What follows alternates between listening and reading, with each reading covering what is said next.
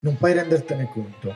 Già, in realtà non puoi renderti conto perché se stai ascoltando questo podcast sei in contatto con qualche profilo social legato al mondo del vino. Quindi il primo grande sforzo che ti chiedo è quello di immaginare una persona vergine dal punto di vista social e enologico, che per la prima volta sceglie di cliccare mi piace e seguire una cantina, perché è colpito da una foto, o meglio ancora perché è rimasto felice del momento vissuto in compagnia di un vino nella speranza di non dimenticarsi di questa etichetta, decide di seguire su Instagram la cantina. Ecco, il punto di non ritorno, perché fin dall'accesso successivo ai social, questa persona vedrà nel suo spolliciare altre cantine, altre foto, altri contenuti, quasi tutti simili.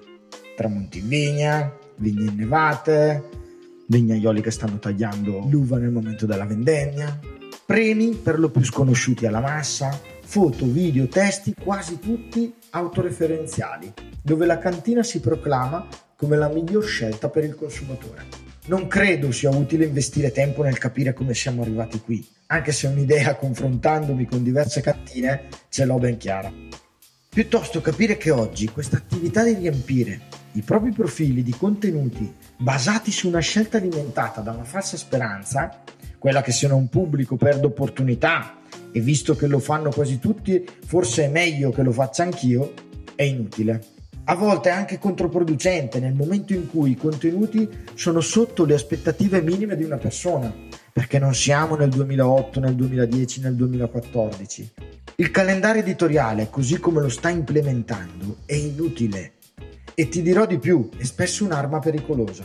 Pericolosa nel momento in cui, per la voglia di stupire, per provare a fare qualcosa di diverso, perché convinti che facendo bingo, quindi pubblicando un contenuto che diventi virale, possa accadere la magia del vendere solo pubblicando un post. Ti assicuro, ho visto spendere diversi soldi che dovevano invece essere investiti in altro modo. Non farlo anche tu. L'inutilità deriva da due aspetti. Uno, dalla mancanza di consapevolezza delle logiche dello strumento e di come il tuo contenuto sarà distribuito nelle bacheche e feed di altre persone. Spesso ci medesimiamo come se il nostro Instagram, quello che vediamo, sia tutto l'Instagram, invece è solo la punta dell'iceberg. Due, dalla scarsa progettualità in termini di marketing che accompagna tanta imprenditoria del nostro paese, compreso il mondo del vino. Cerco di spiegarmi un po' meglio. Partiamo dal primo punto. Credere che la tua foto, senza un'adeguata spesa di advertising, raggiunga una massa critica di persone perché tu possa in ottica commerciale trarne dei benefici è illusorio, falso e controproducente. I social media sono strumenti di distribuzione di contenuti per te imprenditore. Non parlo di profili personali o di chi ha come obiettivo quello di creare un gruppo che diventi community e quindi che devi investire anni di tempo per raggiungere questo obiettivo ma parlo di imprese che tramite la loro pagina Facebook o profilo aziendale della cantina pubblicano senza una logica di advertising, credendo possa essere buon marketing. Parlo di advertising e non di sponsorizzazione perché un male ancora più pericoloso è credere che il numero di persone raggiunte se sponsorizzi un post senza una strategia sia utile. Lì ci si fa male davvero. Non ti dico quante volte mi sento dire eh ma ho raggiunto 25.000 persone ma non accade nulla. Già, mi verrebbe da dire. E se ci stai provando da un po' di tempo ti sarai reso conto che sempre meno persone raggiungono e interagiscono con i tuoi post.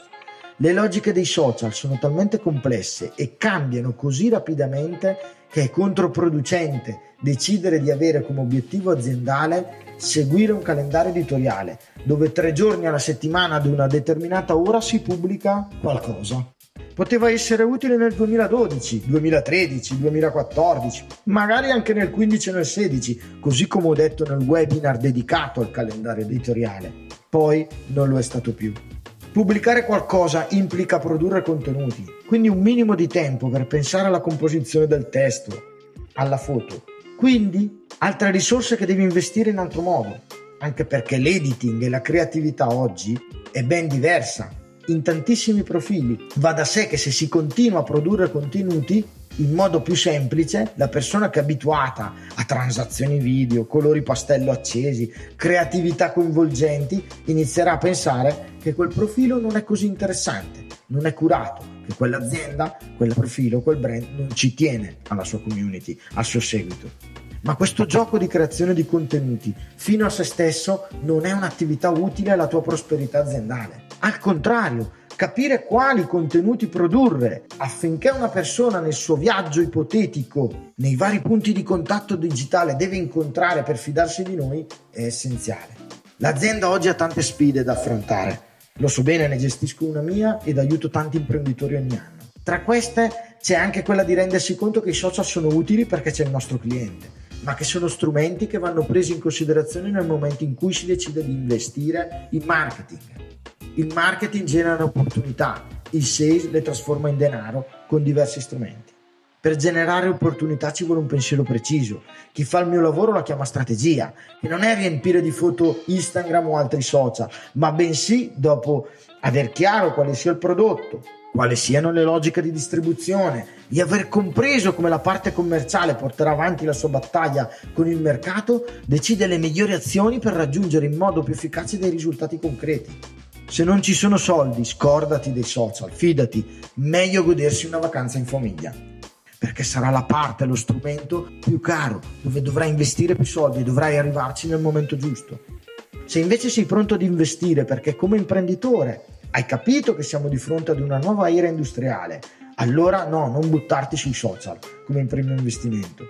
Studia, creiamo un progetto insieme, analizziamo l'azienda, territorio, vini, distribuzione, commerciale, quali sono gli obiettivi concreti che possiamo raggiungere e capiamo la miglior tattica per usare in modo sostenibile e remunerativo questi strumenti. Ecco cosa intendevo con dal calendario editoriale creativo ed autoreferenziale alla tattica migliore per scegliere ed utilizzare strumenti utili ai fini aziendali. Grazie e buon ascolto e alla prossima puntata di Contesti Divini.